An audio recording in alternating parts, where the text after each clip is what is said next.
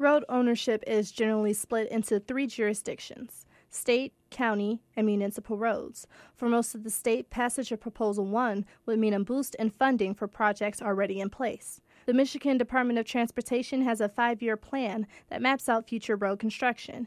Metro Region Deputy Engineer Matt Chynoweth says Proposal 1 could accelerate projects that were left on the back burner because of inadequate funding. If Proposal 1 passes, um, we will uh, be going into the five-year plan and seeing uh, what projects may be able to be advanced, or we may even, you know, projects that aren't even in the five-year plan due to cost.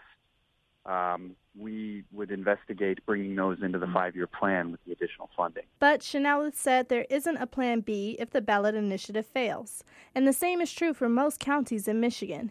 Ed Noyola is the deputy director of the County Road Association of Michigan. He says if there was a plan B, the state legislative would have already considered it. This is plan C, D, and E, uh, what's on the table right now or what's before the voting public um, to to come up with another solution to something that's been lingering for over 10 years.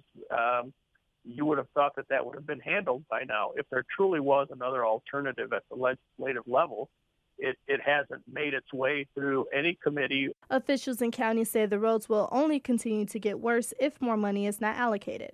Craig Bryson is with the Road Commission of Oakland County. He says if the ballot does not pass, the percentage of roads in the county designated as poor will rise to 66% by 2020. That's two thirds of the road system. We don't have any control of the funding, so we will just continue to operate with the existing revenue stream the problem is we know at current funding levels the condition of our road system continues to deteriorate every year. We're falling further and further behind. The Coalition Against Higher Taxes and Special Interest Deals is one of the main organizations against Proposal 1.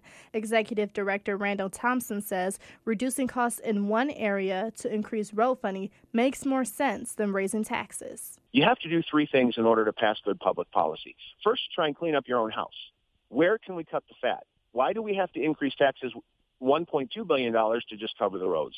If you reduce cost of film tax credits or you reduce costs from, you know, unnecessary spending, prioritize spending and say, is the roads more important than this? Is the state of our roads more important than that? Thompson says there are five different plans in legislature that have been proposed that will work better than the ballot initiative. The vote on Proposal 1 takes place tomorrow. I'm Brianna Tinsley, WDET News.